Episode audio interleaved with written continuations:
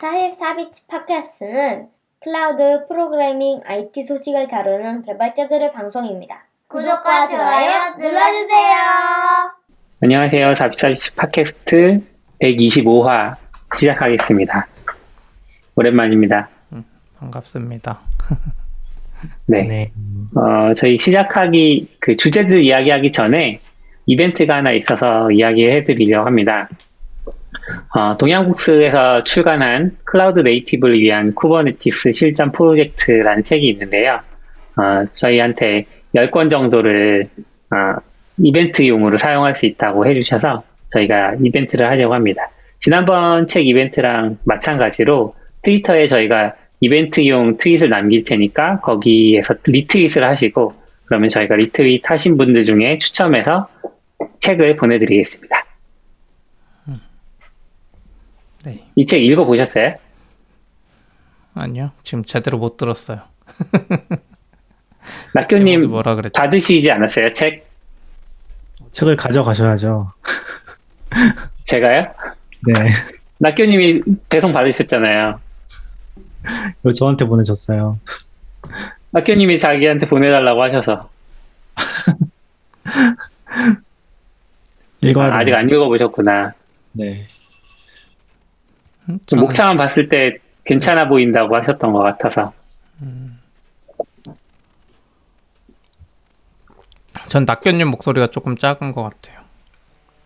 음, 낙견님 목소리 원래 작잖아요. 그래요? 근데 원래 줌이 알아서 맞춰줬던 것 같은데. 음, 저도 좀 작게 들리긴 해요. 네. 알아서 크게 목소리 내주세요, 낙견님이. 네네. 네. 네, 요즘 다 리모트 하시나요? 그쵸, 거의. 가끔 나가야 될 일이 음. 있으면 나가긴 하는데 주로는 리모트로 하고 있어요. 음, 신규 입사자 들어오시면은 어떻게 대, 대응을 해요? 음, 저는 잘 모르겠네요, 요즘에. 낙견님네 팀에 신규 입사자가 최근에 오셨으니까. 낙견님네 팀에 최근에 신규 입사자 오셨잖아요. 네네, 맞아요. 어떠세요? 뭐 저는 뭐 가끔씩 나가고 있어서 그냥 만나서 얘기하고 그러고 있죠. 뭐 파트 저희는 이제 파트로 또 나눠져 있는데 파트에서도 이제 첫날 이틀 이틀째 정도 나가서 챙겨주신 것 같았고 뭐 그런 식으로 하는 것 같아요. 특별히 다를 건 없고 그리고 사실 저희는 이제 신규 입사자라도 원래는 이제 어떻게 할지 좀 고민이 있었던 것 같은데 지금은 다 자유롭게 재택할 수 있도록 하고 있거든요. 그래서 재택하시는 경우도 있고.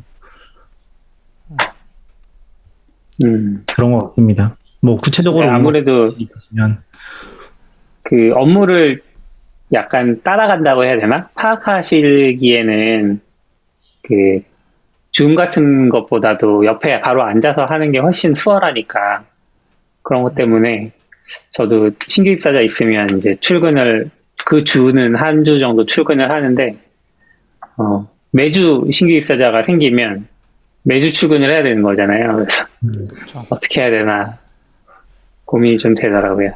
근데 성향에 따라 좀 다른 것 같긴 한데 저희 이번에 오신 분도 그렇고 뭐 회사에 문서 쌓여있는 게 워낙 많아서 뭐 그런 음. 것만 보는 걸로도 엄청 지금 보시는 게 많은 상태고 오히려 저희는 그런 고민을 좀 했던 것 같아요. 초반에 이제 만약에 수습 기간이나 인턴 기간 때 아무래도 일이 명확하지 않으면 좀 서로 힘들 수 있으니까 음.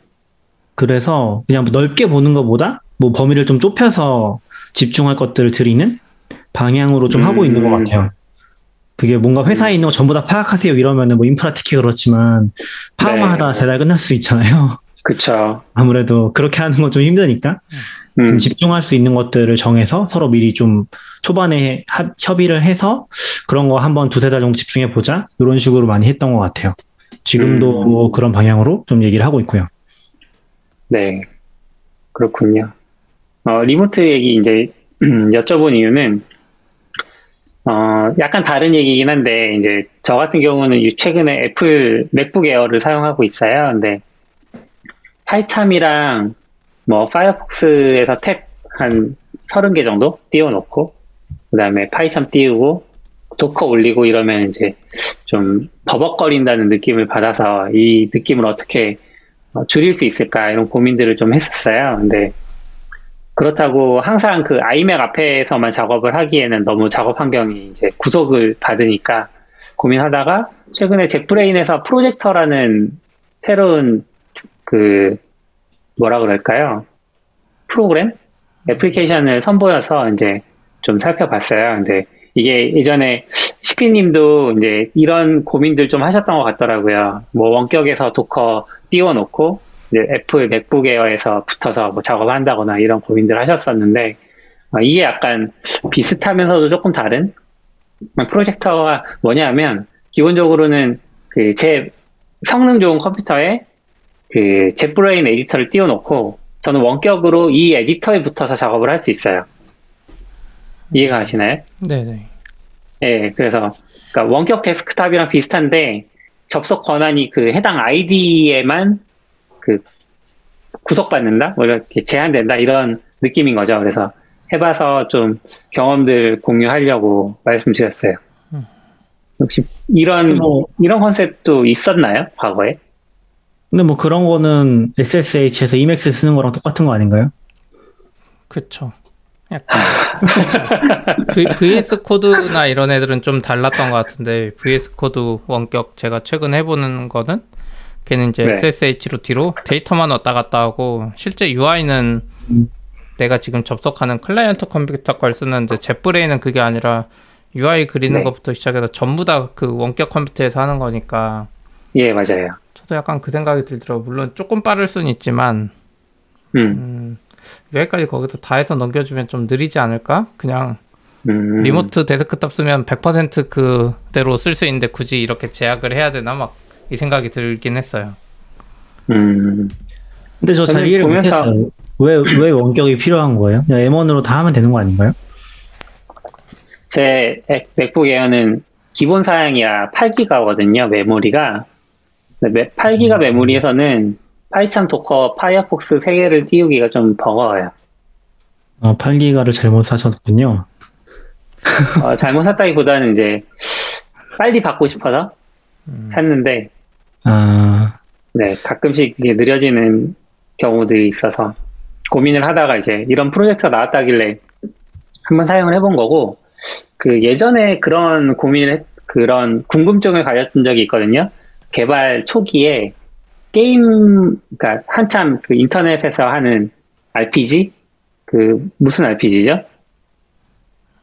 엠엠오알피지? 예, 엠엠오알피지. 네, 그게 나왔을 때. 죄송합니다. 이제 너무 그, 오래된 용어라서 용어도 까먹었는데.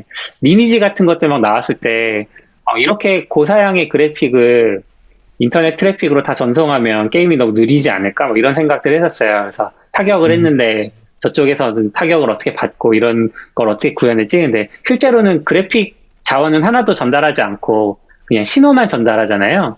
얘가 때렸다? 뭐 어느 위치에서 누구를 이런 식으로 전달하는 걸 보면서 아, 그렇게 하겠구나. 이제 나중에 알게 됐는데 프로젝터도 보면서 약간 그런 생각이 들더라고요. 그러니까 텍스트만 보내는 건가? 내부적으로는 뭔가 그 아이디 자체에서 화면을 그리는 요소들은 프로젝터 안에다 다 집어넣어 놓고 젯브레인 아이디는 이제 텍스트만 보내서 그려주기만 하는 건 그런 방식인가 약간 그런 생각들은 했고 그렇다고 보, 보, 봤던 여러 가지 이제 힌트 중에 몇 가지는 창이 잘 깨져요. 프로젝터를 띄워놓으면 창이 이제 좀 깨지기도 하고 어, 에디터 윗부분에 있는 텍스트들이 이제 살짝 사라졌다가 보이기도 하고 뭐 이런 상황이었고 어, 네트워크가 불안정하면 거의 사용하지 못할 정도로 이게 소켓 연결 제시도 한다고 리커넥트라는 메시지가 뜨면서 프로젝터 창이 초록색으로 변하기도 하고 어, 그렇고 그 다음에 제일 좀 불편했던 부분은 물론 당연히 그렇겠지만 이제 아이맥이 저는 아이맥에다가 이제 호스트를 띄워놓고 에어에서 붙었는데 아이맥이 화면 보호기 상태로 전환이 되면 접속이 끊겨요.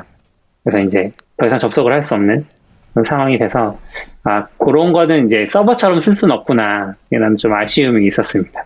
다 반면 이제 편했던 거는 에어의 자원을 거의 안 쓰니까 네트워크 자원만 쓰고, 그래서 좀 타이핑은 살짝 밀리지만 어, 도커를 이렇게 돌린다거나 하는 것들이 아이맥 자원만 쓰니까 그런 거는 되게 편해서 아 이렇게도 쓸 수는 있기, 있겠구나. 뭔가 좀 더 프로젝터가 발전하면 편하게 할 수 있을 것 같다는 생각을 좀 했죠. 한참 그 이제 관심을 가지게 된 이유는 시피님이 그때 한참 많이 물어보셨거든요. 원격 도커 접속이나 이런 것들. 저도 관심이 생겨서 예, 근, 소개해드렸습니다. 근본적인 이유는 그거죠. 낙견님은 모르시겠지만 엠원에서 안 되는 게 너무 많습니다.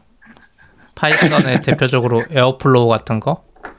리스티브 음... 엠원 지원도 안 하고 도커로 네. 띄울 수가 없어요. 에어플로우는 무조건 엠원에서 지금. 근데 음... 그런 프로젝트들이 몇 개 있어요. 예, 그런 애들 뭐 방법이 없거든요. 그 레일즈도 뭐 하다 보면 특정 네이티브 C 라이브러리 때문에 로컬에서 절대 안 떠요. 이거 엠원에서 뭐 도커를 음... 써도 안 되고 뭘 해도 안 되는. 저는 약간 그런 것 때문에 원격에 해야 되겠다 그 생각을 했던 거긴 하죠. 어쩔 수 없이. 도커 컴포즈의 플랫폼 지정해줘도 안 되는 거예요? 네, 그거 해도 안 돼요. 아... 에어, 에어플로우가 그렇게 해도 안 뜨고 뭐 그런 것들이 조금 있더라고요. 아직도. 음. 그 도커가 되면 전 당연히 다 될 줄 알았는데 네. 그게 좀 안 되는 것들이 있는 것 같아요. 도커가 돼도 안 되는 게 많죠. 네. 그 차이를 모르겠지만 완벽한 음. 브이엠을 구현 못한 건지. 아까 얘기해서 생각 든 건데 세상이 퇴화하고 있네요. 그러니까 노골님이 얘기하신 것처럼 데이터만 주고받아서 그래픽을 구현할 수 있었는데 요즘 트렌드는 또 이제 그래픽 전체를 전송하는 거잖아요. 방금 얘기하신 프로젝터도 좀 그런 것 같고 게임 업계도 아, 이제 게임 업계가 그러잖아요. 게임을 원격에서 돌리고 이제 그 화면만 보여주겠다.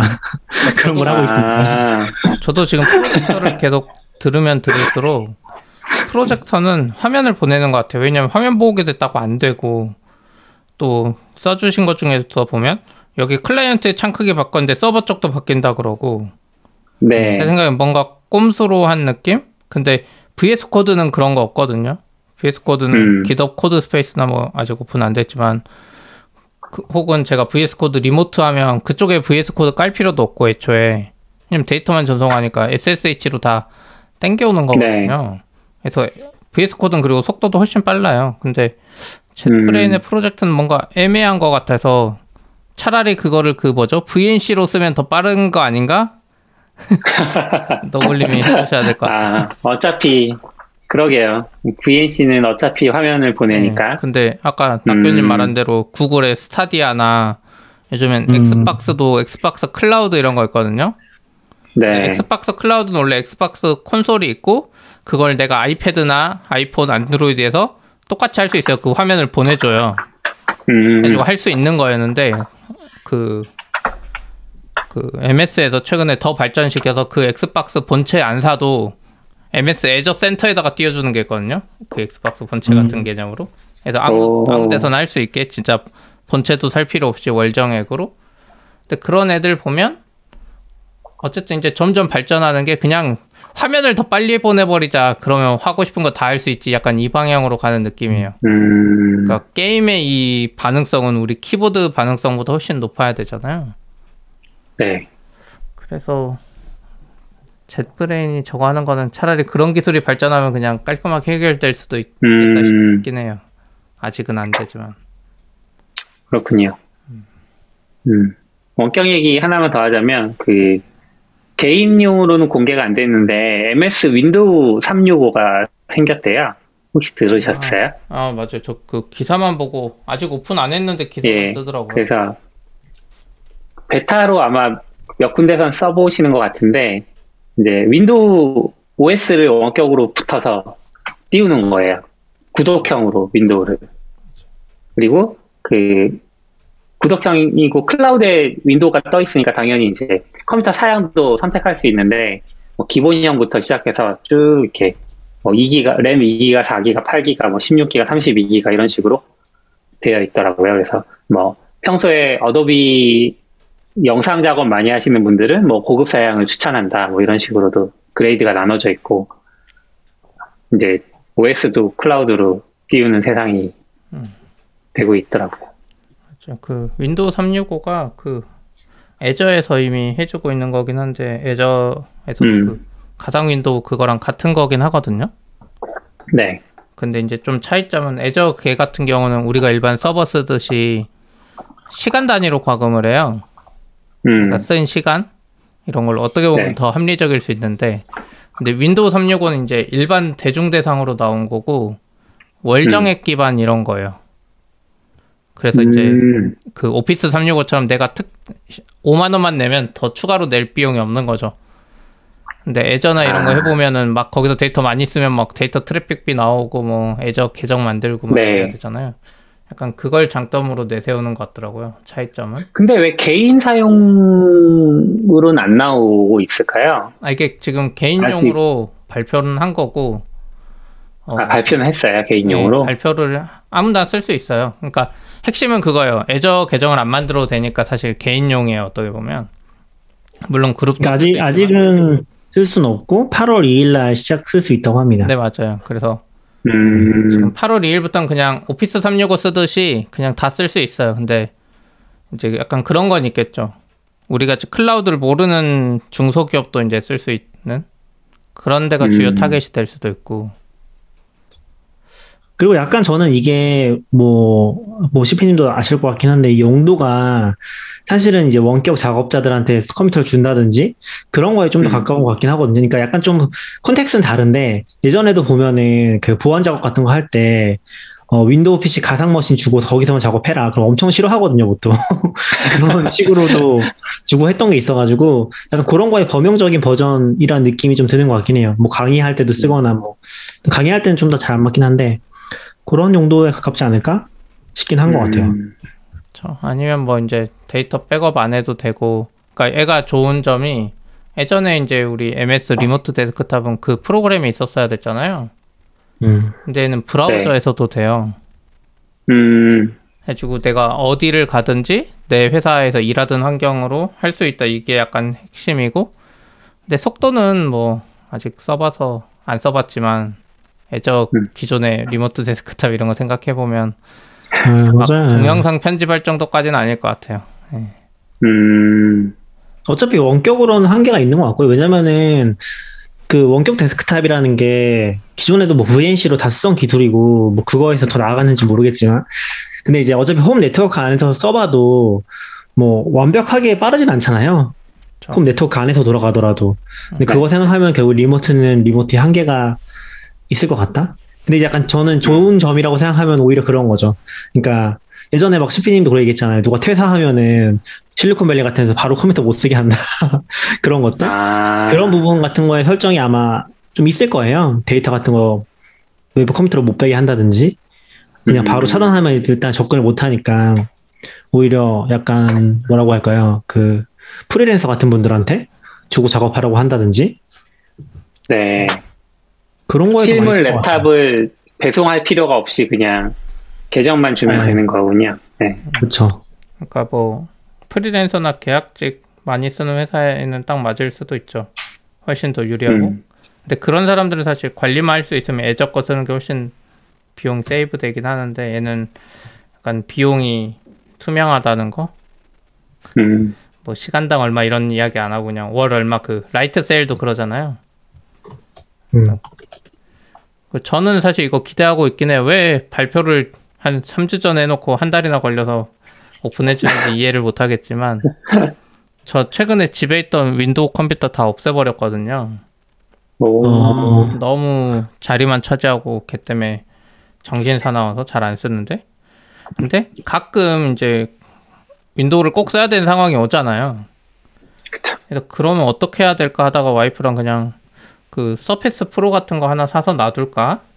그런 거 하면 급할 때 한 번 할 수 있으니까 그러다가 아 윈도우 삼백육십오가 나오면 기계 사는 거보다 훨씬 싸겠는데 그 생각이 좀 들더라고요. 음. 응. 저도 차, 최근에 가격 정책은 아직 안 나온 거예요? 가격은 잘 모르겠어요. 기사를 자세히 못 봐서. 근데 이게 되면 제가 기존에도 윈도우를 급하게 써야 되는 상황이 있으면 최근에 에이더블유에스에 띄우거든요.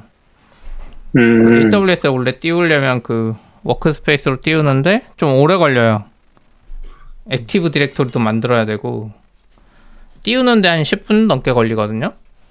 애저는 모르겠지만. 근데 이거는 그냥 항상 음. 떠 있는 거거든요. 나를 위해서. 그래서 네. 유용하지 않을까? 반대로 따지면 저희같이 공동으로 작업하는 사람들도 공동 작업 리소스를 거기다 놔두고 그러면 이제 요즘에도 팟캐스트 제가 하다가 막 못하면 이제 막 리소스도 다르고 기존 프로젝트도 없는데 그냥 거기 컴퓨터 하나로 작업하면 좀 편하지 않을까 싶더라고요. 음. 참입니다. 근데 저는 지금 아직 세팅을 다 못했어요. 개발 원격 개발 세팅 계속 하려고 서버 하나 띄워놓고 거기로 브이피엔 붙고 거기서 다시 브이피엔 붙는 거 막 하고 있었는데 음. 정신 사나워서 못하겠더라고. 집중이 잘 안 돼서 요즘에. 음. 근데 저는 약간 리모트 관점에서 아까 씨피님이 이제 엠원 얘기도 하셨었지만 저는 이제 엠원이 너무 좋아서 기본적으로 성능 문제는 별로 없다고 느끼긴 하거든요. 그러니까 뭐 음. 메모리 부족할 수도 있긴 한데 이제 뭐 요즘 개발을 안 하시는 거죠? 뭐 그거랑은 별개인 것 같아요. 그거랑은 별개고 왜냐면 뭐 몇 개 띄운다고 느려진다는 그런 경험은 거의 없긴 하거든요. 저도 좀 헤비하게 쓰는 편이고. 그러니까 왜냐면 이 경험에 대해서 얘기하는 부분은 이제 아이맥과 비교를 하는 거예요. 근데 아이맥과 네. 비교를 했을 때 결국에 엠원에서의 경험이 전혀 부족함이 없다. 그러니까 엠원이 좋았던 아니 그 아이맥이 좋았던 가장 큰 이유는 느린다 느려진다는 경험을 해본 적이 없거든요. 그리고 이제 아이맥에서조차도 유튜브 동영상을 돌리면은 팬이 돌거든요. 근데 이제 엠원에서는 이제 그런 것도 없으니까 오히려 더 나을 수도 있다? 생각을 많이 했던 것 같고.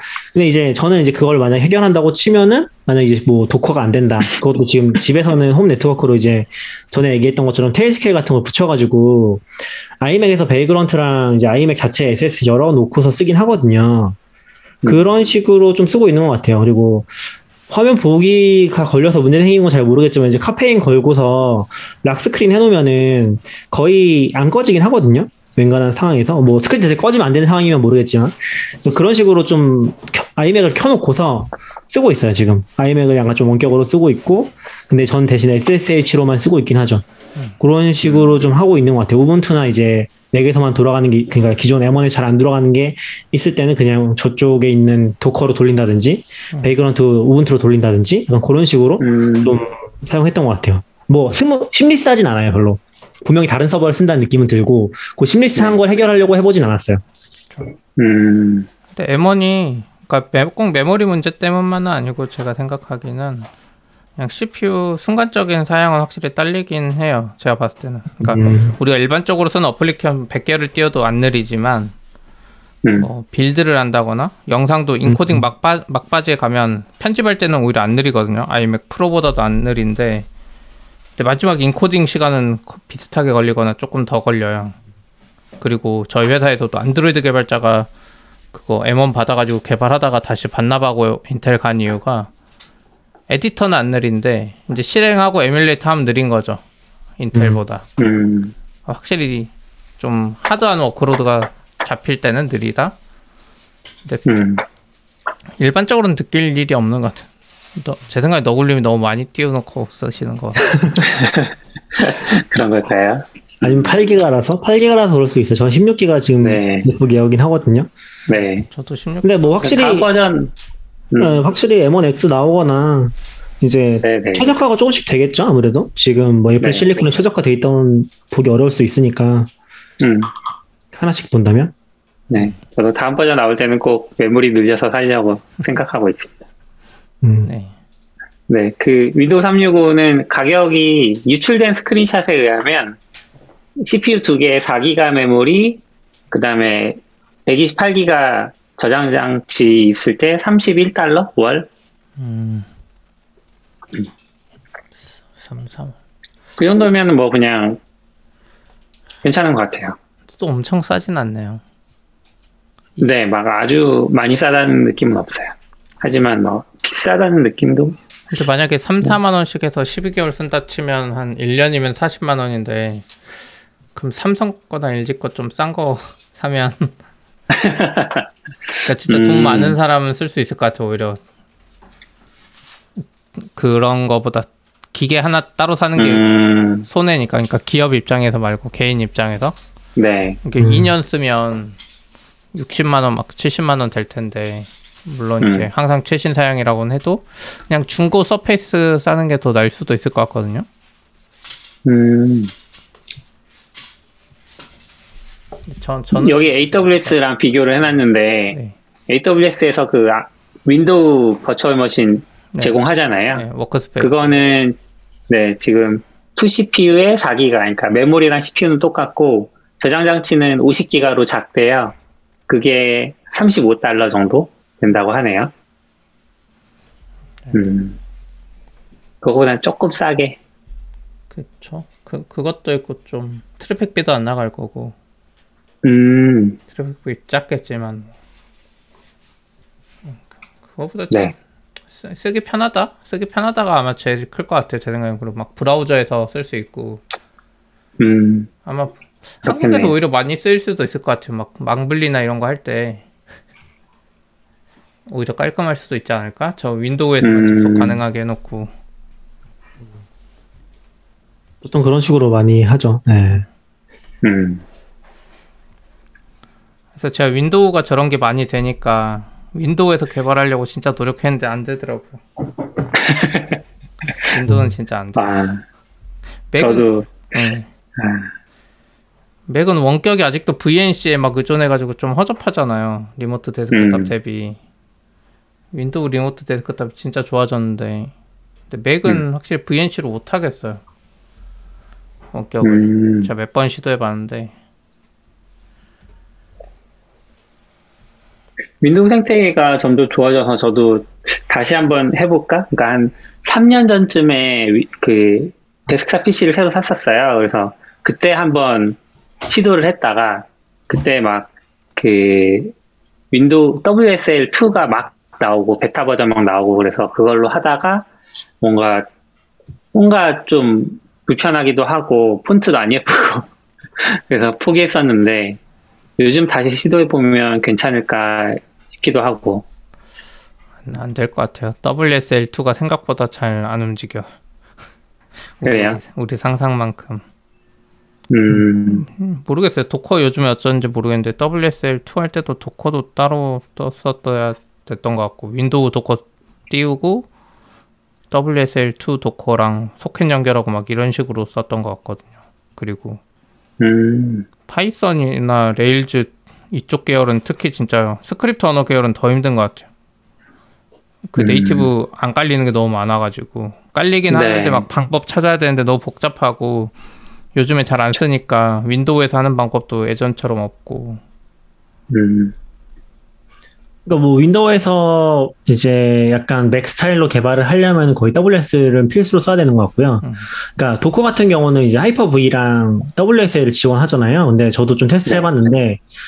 어, 지금 오히려 진짜 좀 답이 없었다고 느꼈던 게 하이퍼브이가 엄청 불안정해요. 하이퍼브이가 음.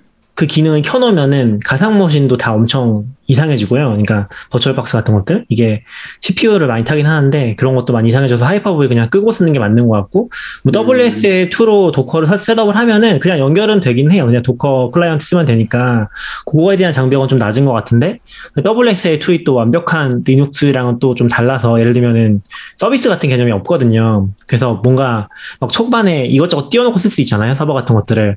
근데 네. 자동을 안 떠요. 기본적으로.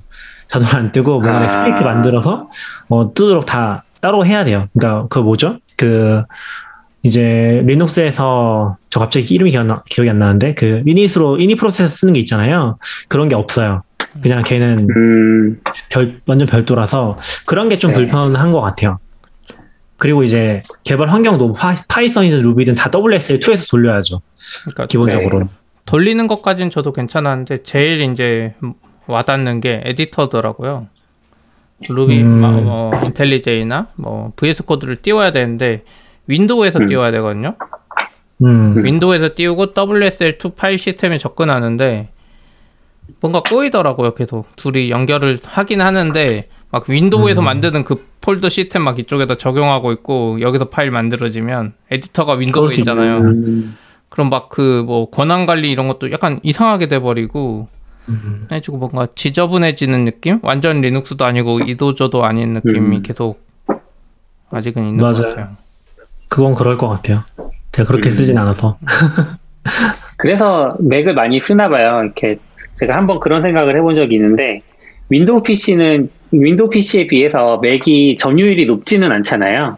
근데 맥이라는 생태계 안에 들어오면 하드웨어 사양이 얼마나 다르든 상관없이 통일된 환경?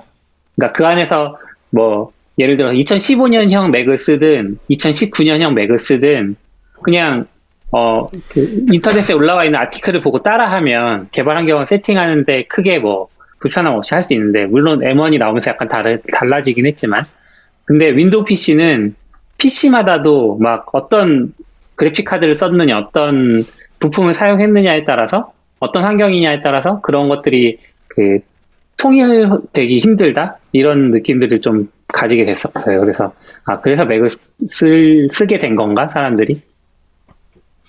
그렇죠. 아, 저는 맥 리모트로 쓰고 싶은데, 사실 윈도우 삼백육십오 말고 맥 삼백육십오 쓰고 싶은데, 제가 몇 달째 계속 실패하고 있어요. 그 에이더블유에스에서 맥 미니 그거 띄울 수 있잖아요.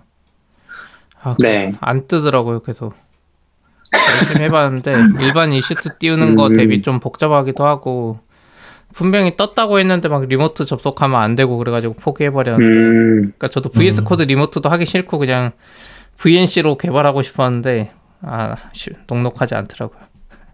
브이엔씨 말고는 없나요? 음, 뭐 서드파티나 유료 어플들이 있긴 한데 다 브이엔씨 기반이기도 하고 딱히 뭐 더 좋진 않아요. 제가 지금까지 뭐 스크린스나 뭐 이런 유료 프로그램들 많이 써봤는데 음. 막 그렇게 좋은 느낌은 아니었어요. 팀 뷰어 같은 건 안 음. 써봤어요. 팀 뷰어 많이 쓰시긴 하던데. 네. 팀뷰어 잠깐 한 번, 한두 번 써봤을 때는 뭐 나쁜 경험은 아니었어서. 근데 그래도 저는 약간 엠원을 쓰면서 그런 니즈들이 정말 확 사라진 느낌이긴 하거든요. 그러니까 원격에다 놓고 써야겠다는 니즈들이 아, 진짜 엠원으로 다 돼서 그렇다니까요. 그렇죠. 확 사라진 느낌이 좀 있어서 음. 어 약간 다르긴 하네요. 그러니까 어때요? 저도 쿠버네티스나 쿠버, 쿠베나, 쿠베나, 뭐, 테라폼 이런 거 하기에는 크게 불편함이 없으신가 봐요? 쿠베도 어차피 다 원격에 있는 거고, 네. 뭐 테라폼도 그냥 테라폼이고, 버전 맞으면 이제 음. 최근에는 문제 없어지긴 했거든요, 다. 문제가 아. 있긴 있어요. 그, 예를 들면 에이더블유에스 플러그인도 버전 몇이 안 되면은, 저는 씨피도 네. 겪었던 것 같은데, 계속 에러가 나거든요. 한 번 됐다가 한 번 안 됐다 그런 식으로 동작하는 케이스도 어, 좀 있었거든요. 싫어. 그래서 뭐 이상하긴 한데 아무튼 그건 버전 문제로 해결이 됐고, 그래서 지금 그런 음. 이슈는 크게 없었던 것 같긴 해요. 그럼요.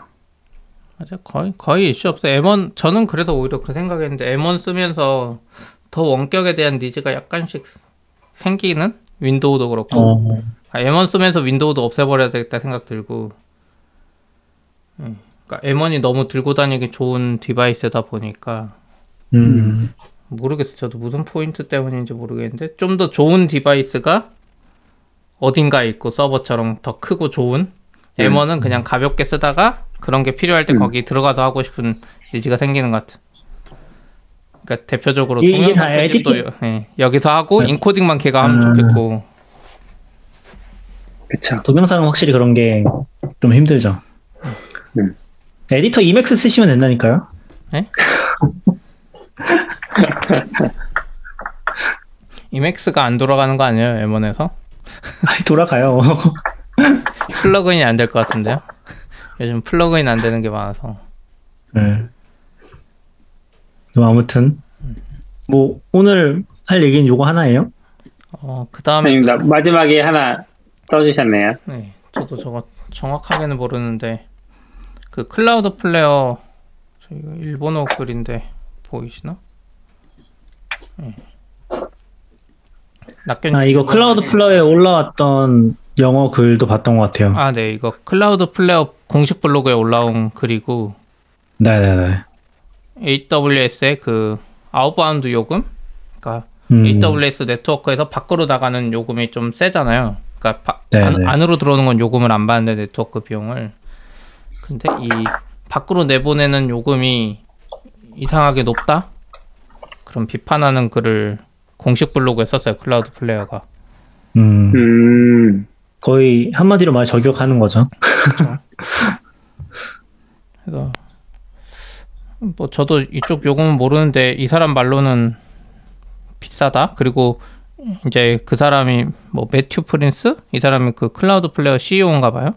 이 사람이 트위터에서 음. 말하기로는 에이더블유에스 밴드위스 이 프로그램 이게 너무 비싸고, 그리고 고객이 자기 피어링된 네트워크, 예를 들자면 뭐 이건 아마 아이디씨나 내가 가진 내 구글 클라우드 그쪽 고객들 것끼리 이렇게 하는데 요금 할인 안 해준다. 이것도 음... 에이더블유에스 뿐이다. 업계 중에서 뭐 이런 식으로 써놨더라고요. 그래서 그러니까 이 사람이 말한 것은 또 업계의 그 트랜스퍼 그 아웃바운드 그 비용이 연평균 이십삼 퍼센트 하락하고 있고 지난 십 년 사이에 구십삼 퍼센트나 저렴해졌는데, 같은 기간에 에이더블유에스의 이 이그레스 요금이라고 그러는데 이그레스 요금은 이십오 퍼센트 하락했다. 이렇게 이야기하고 있겠네요. 음, 한국이 좀 저렴한 편이긴 하다. 아직은 이런 얘기도 있네요. 아, 그런가요? 한국이 저렴한 건가요? 네. 그 일반적으로 이제 대역폭 대비 어, 고객이 내는 비용이 미국이나 캐나다, 유럽은 한 팔십 배 정도 된대요. 현재 음. 에이더블유에스는. 음.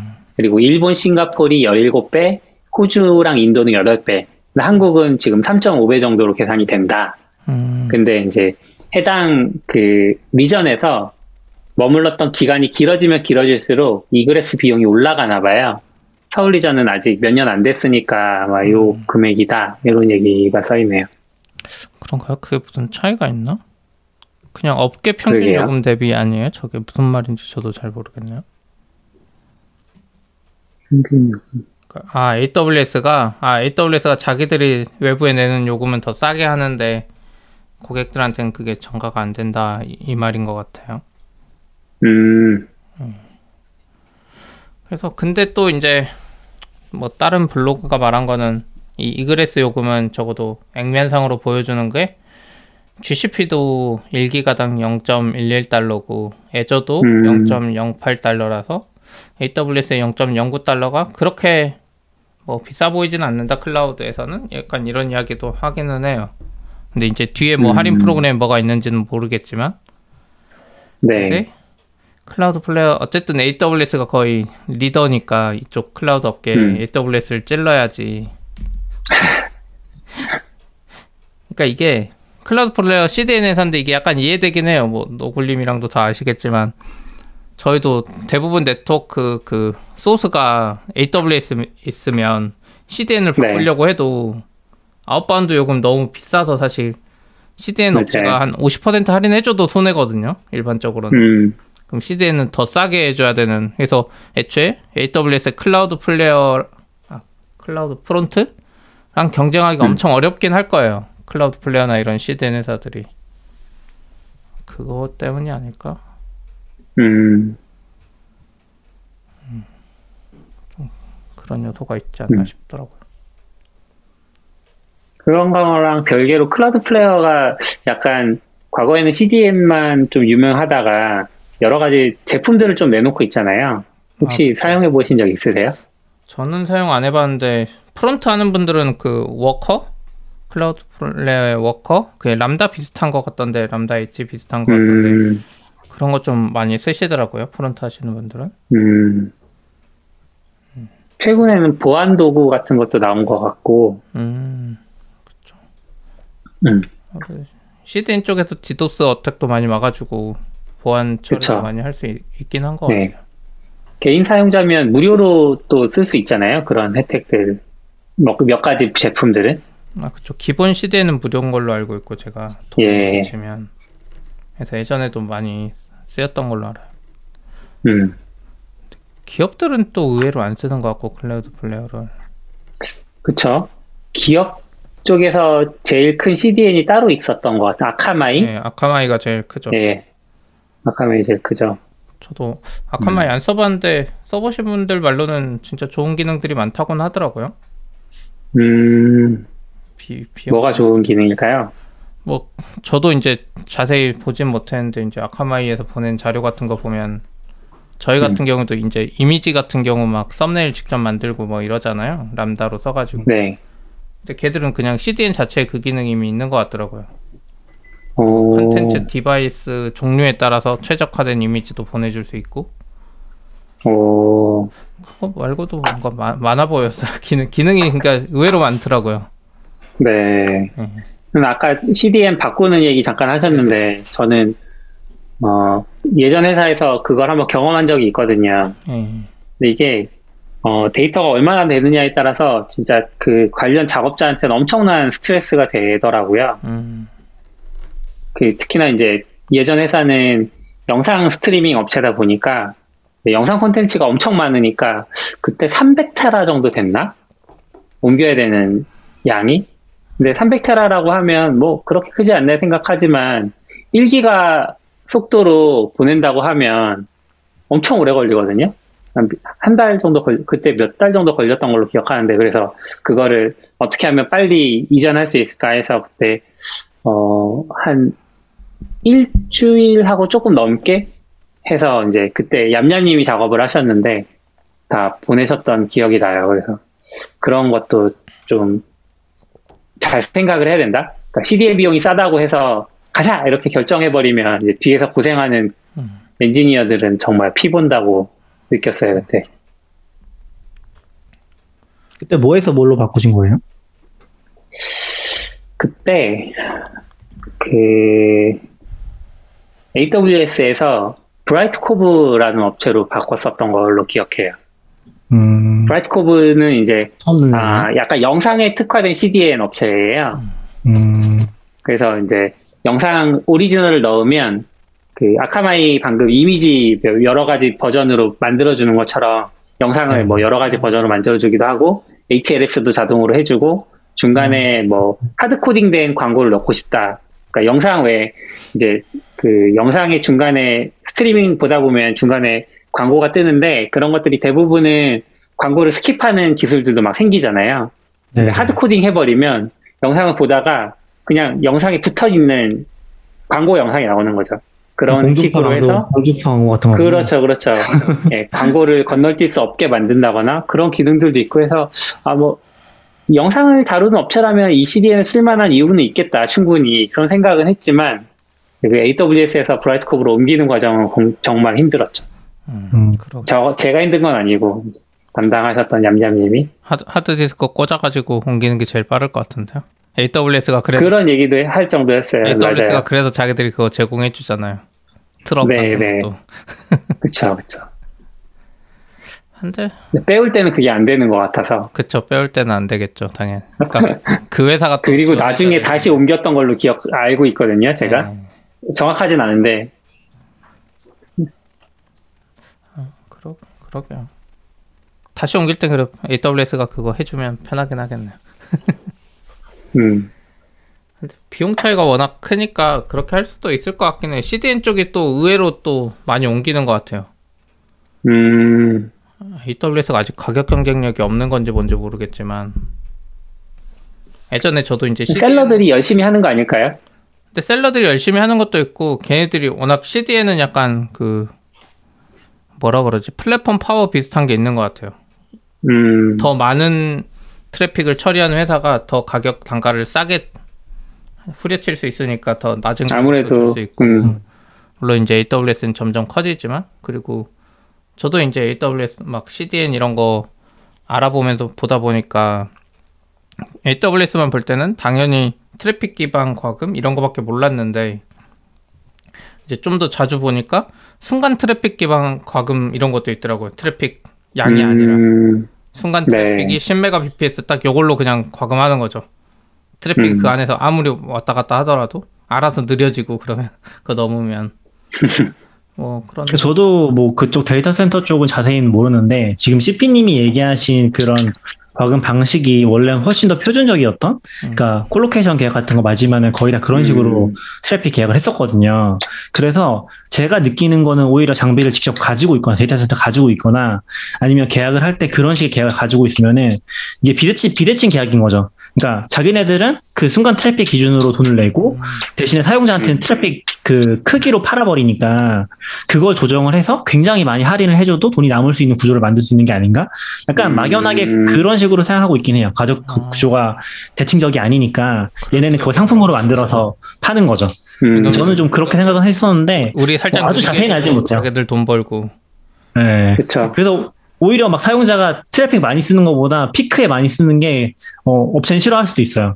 예전에 보면 막 호스팅 업체들이 그런 거 해주다가 뭐 나눠서 해주잖아요. 이제 막 웹 호스팅 같은 것들 그러다가 네. 그런 비디오 같은 거 올리면 막 잘라버리고 계정 음. 그런 거 많았잖아요. 이제 그런 것도 그런 관 그런 어떤 컨셉에서 나온 걸로 알고 있긴 하거든요. 그러니까 단순히 트래픽 많이 쓰는 것보다 어, 그 순간적으로 많이 보내는 거 그런 걸 음. 기반으로 계산하는 것 같더라고요. 음. 저도 뭐 자세히 알지 못하는데 나중에 씨디엔 다니셨던 분이 있나? 법사님이 씨디엔 좀 다녔던 회사 다니셨던 것 같기도 한데 나중에 한번 어, 씨디엔 아, 관련된 아, 걸 털어보는 걸로 요즘 안 나오시긴 하는데 아, 근데 음. 씨디엔 회사들은 진짜 얼마 전에 뭐 장애난 것도 있었잖아요. 클라우드 플레어 아 어디였지? 아카마이였나요? 그게? 아, 예, 아카마이였던 것 같아요. 예. 맞아 맞아. 은근 씨디엔 아카마이가 안 되니까 미국은 진짜 많이 사이트들이 안 썼던 음. 것 같아요. 한국도 쿠팡 안 되지 않았나요? 몇 군데 안 됐던 것 같아요. 쿠팡 앱이 안 뜨는 것부터 음. 아 쿠팡 에이더블유에스 쓰는데 씨디엔은 아카마이 쓰나 보구나 이 생각이 약간 들었거든요. 음. 음. 페이스북도 아카마이 쓰고 다 쓰는데 좀 이유도 있는 것 같기도 하고 그런 애들이 쓰는 거 보면 예전에 애플이 아카마이로 그 라이브 애플 라이브 생중계 하다가 음. 그때 뻗어가지고 뭐 생중계 잘 안 되고 막 그랬던 적 있잖아요. 어, 아카마이 때문인지 모르겠지만 아닌가? 어느 시점 아카마이 때문이 아니라 자체로 하다가 네. 아카마이로 넘어간 건가? 아니요 씨디엔은 아마 어디 걸 썼을 것 같고 자체로 한번 음. 하다가 한번 데이고 그 다음부터 무조건 유튜브 라이브 같이 하자. 요즘에 무조건 유튜브 라이브 같이 하잖아요, 애플. 아... 예전에는 애플 기기 아니면 보이, 보이지, 보일 수도 없었어요. 맞아요, 맞아요. 네. 아... 네. 그 라이브. 그쵸. 쿠팡도 그때 안 됐다고 하긴 하네요. 상품 정보나 음... 이제 홈페이지 같은 게 좀 안 됐었다고 하고, 막 약간 음... 코인 쪽이 많이 문제 겪었던 것 같네요. 음... 코인베이스. 근데 이게 에이더블유에스랑 그 클라우드 플레어가 안 될 때랑은 좀 분위기가 달랐던 게 아카마이가 한번 안 되고 나니까 사람들이 씨디엔이 도대체 뭔데? 막 이런 얘기를 많이 하고 그래서 씨디엔이 뭐고 이게 어떻게 인터넷 상, 생태계에서 어떤 역할을 한다 이런 막 만화도 나오고 외국에는 그러더라고요. 음. 확실히 많이 쓰나 봐요. 아카마이를. 음, 아카마이는 아카마이는 많이 쓰죠. 그때 뭐, 그때 뭐 그런 게 있었는데, 그때 어떤 사이트에선가, 인터넷에 육십팔 퍼센트가 안 되고 있습니다. 뭐, 요런, 요런 식으로 뭔가, 음, 맞아요, 보여준 맞아요. 사이트가 있었어요. 그, 음. 전체 그 망에서 동작하고 있지 않은 부분을 뭔가 검수하는 그런 사이트가 있었는데, 그때 아카마이 장, 장이었던 것 같은데, 그땐가가 거의 엄청 많이 안 됐던 것 같아요. 그래서 뭔가 진짜. 음. 이, 그, 에이더블유에스 때보다도 심했던 것 같아요. 음. 근데 에이더블유에스는 뭐, 그, 국소 장이니까, 리전 장이었으니까. 아카마이는 근데 안 되면은 진짜 글로벌 장르잖아요, 어떻게 보면은. 맞아요. 네. 근데 이것도 아마 뭔가 큰 잘못을 했겠죠? 큰 실수를 했겠죠? 음. 저도 자세히 보진 않았는데. 아마. 글로벌 장애 갈 정도면은 사실 리저널 장애가 아니니까. 소스 코드 시스템 장애. 한 거 아니에요? 그니까. 주로 대부분 그러잖아요. 예전에 이제 카더라 통신인데 아는 분이 그 아카마이 관제센터를 들어가신 적이 있대요. 거기 오. 이제 보안 출입증 같은 거 하고 거의 그 청와대 그 지하 벙커 들어가는 느낌으로 엄청 깐깐하게 해서 거길 딱 들어가면 진짜 그 전 세계 지도가 쫙 펼쳐져 있고 가끔 음. 영화에서 보는 그런 이렇게 점들 있잖아요. 그런 걸로 현재 통신이 어떻게 되고 있고 어디가 지금 문제가 발생하고 이런 건 막 모니터가 그 나사 관제센터처럼 막 수십 대가 막 펼쳐져 있고 그렇다고 하더라고요. 뭐 기사 나오고 보니까 디엔에스 장애였다고는 하는 것 같네요. 음. 디엔에스도 직접 운영하겠네요. 그 정도 되면. 음. 그렇겠죠. 근데 에이더블유에스는 확실히 점점 적이 많아지는 것 같긴 해요. 클라우드 씨디엔 회사도 음. 그렇고 점점 뭐 디비 회사들, 오픈소스 회사들 다 뭐 워낙 잘 나가니까. 네. 알겠습니다. 여기까지 할까요? 그러면 오늘. 네, 준비한 소식은 없네요. 오랜만에 네, 얼굴 봐서 다들 반가웠습니다. 그럴게요. 아, 그러니까 지금 삼 주 만에 하는 건가요? 지금 저희 못했잖아요. 네. 그런 것 같아요. 네. 아, 이게 약간 확실히 온라인에서는 느낌이 잘 안 사는 것 같긴 해. 그렇죠. 어려워. 온라인 세팅도 아, 설정도 힘들었고, 아, 설정도 힘들었고. 피님도 고생하셨습니다. 고생하셨습니다. 수고하셨어요. 들어주셔서 감사합니다. 네, 감사합니다. 감사합니다. 안녕.